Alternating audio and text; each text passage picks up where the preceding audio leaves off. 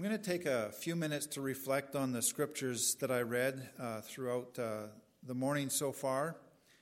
Uh, last week we, we looked at Matthew's story. Uh, Matthew emphasized particularly how uh, the coming of Jesus was the next page or the next chapter uh, in the same story. that was his emphasis. That's what he to- tells us in his gospel story of Christmas. Uh, but Luke gives us a, a, different perspective, and I've labeled this message uh, portal. Uh, unlike, unlike Matthew, who really emphasizes the continuation of the story, Luke emphasizes the way in which heaven opens up at Christmas and comes into our experience. Um, and so, and so we, we can think about that a little bit. And, and the interesting um, comparison that comes there is in Matthew's gospel, we found a confrontation. The main people in the story were, were Herod and the wise men.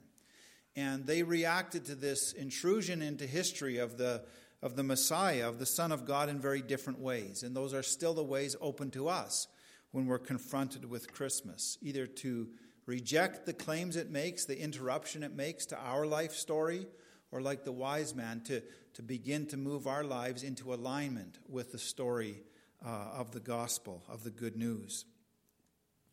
The emphasis that Luke gives is very different. They cross, they're the same story, just emphasizing different details from it. And here we have not a confrontation, but a message of comfort and joy. And so we come first to Mary.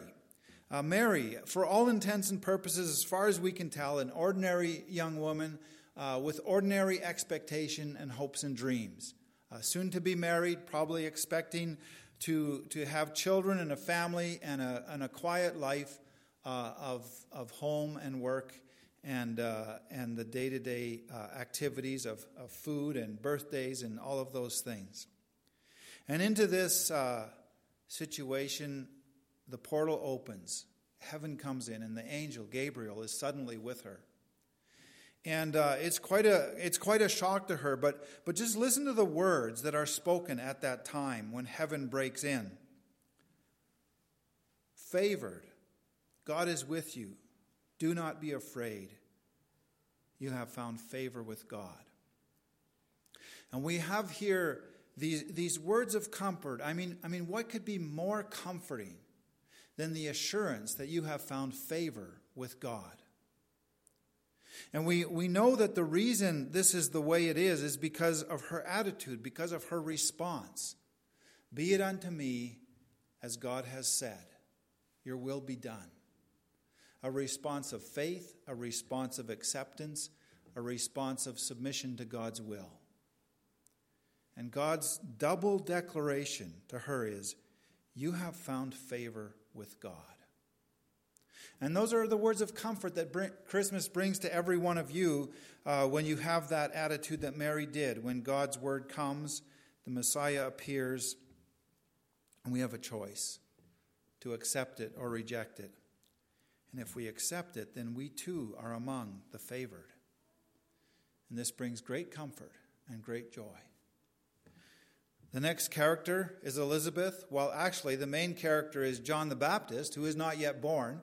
Uh, but we, we have this, this exclamation. The Holy Spirit comes, and, the, and Elizabeth gives out a glad cry, a loud cry of joy. Uh, it's not quite as dramatic as an angel physically appearing before her, but it is still uh, an obvious knowledge of God's presence uh, to all of those, all four present uh, in, that, in that moment. And, uh, and the the words of Elizabeth are the words that I want you to remember from this morning. Blessing and honor. Blessed are you, Elizabeth says to Mary, because you believed. Blessed are you because you believed. And we can say that. I can say that to all of you this Christmas as you receive this same message that Elizabeth received. The Savior is here. Blessed are you because you believed, and it brings great comfort and joy. The next stage of the story is a little bit darker as uh, Mary and Joseph travel from, from Nazareth down to Bethlehem. It seems like a tiring long journey in our imagination. And then to not have a place to stay uh, at the arrival of a baby, a very nervous time for any first time mother. Uh, and so it, it darkens a little bit. But we see here, this is where Luke's story intersects with Matthew's story. Because here the emphasis is on the fact that the Savior would come from Bethlehem. And so God found a way to bring, uh, bring them there. But it's just a prelude, it's just the setup for the main act of this story. And the main act comes in the shepherds. And we have, um, we have this perhaps the most uh, dramatic appearance through the portal from heaven. Not that heaven's far away, but the curtains are drawn back, and the shepherds, for a few minutes, or maybe it was an hour, I don't know how long the angels were there, it doesn't say. But the, the curtains between the spiritual, between the realm of heaven and angels, uh, pulls back, and the shepherds can see and experience as if they were there with God in heaven for a, for a short time, and uh, perhaps the most dramatic in all of history. And the words, listen to the words that are used to describe this. Do not be afraid, again.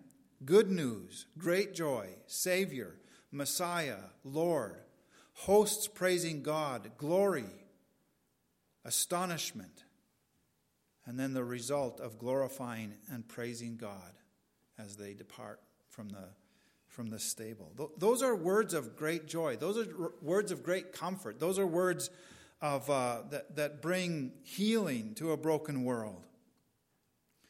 And this is what the shepherds experienced. So in Luke's story of the gospel, we have, or, I mean, of the nativity, we have this, this situation described to us where ordinary people, in Matthew's story, it's kings and, and, and, and kings from afar and kings from close, and, and it's that kind of story. But here in Luke's story, perhaps this is why it's normally our favorite rendition or account of the Nativity. We have ordinary people, people that we could easily imagine being. People who go to work, people who get the night shift, people who hope to have children and be married. Ordinary people. And it is here with the ordinary people that the doors of heaven open most widely. And they experience, they see the truth that those who believe will be blessed. And that even on a dark night, with the uh, uncertainty of giving birth in a stable, even in that night, however dark it gets, there is reason for hope. Because a Messiah is coming, a Messiah has come. The long expected joy. Maybe this morning, even as we prayed earlier, or as you uh, got up or lay in bed trying to sleep, there's a heaviness for some of you, for many of you. How dark is the night? How long is the journey? This story brings us the, ins- the assurance that we can remain hopeful, that we will be blessed if we believe, that the Holy Spirit comes and visits us, each one in different ways, not necessarily on our command, on our perfect timing, but on God's perfect timing. So reach out to Him as Mary did and believe. There will be comfort and joy for those who are honored by God. The doorway is open between heaven and earth. Jesus has opened it for us. We're going to invite you to sing a closing song with the worship team, and then Lindsay will say our benediction.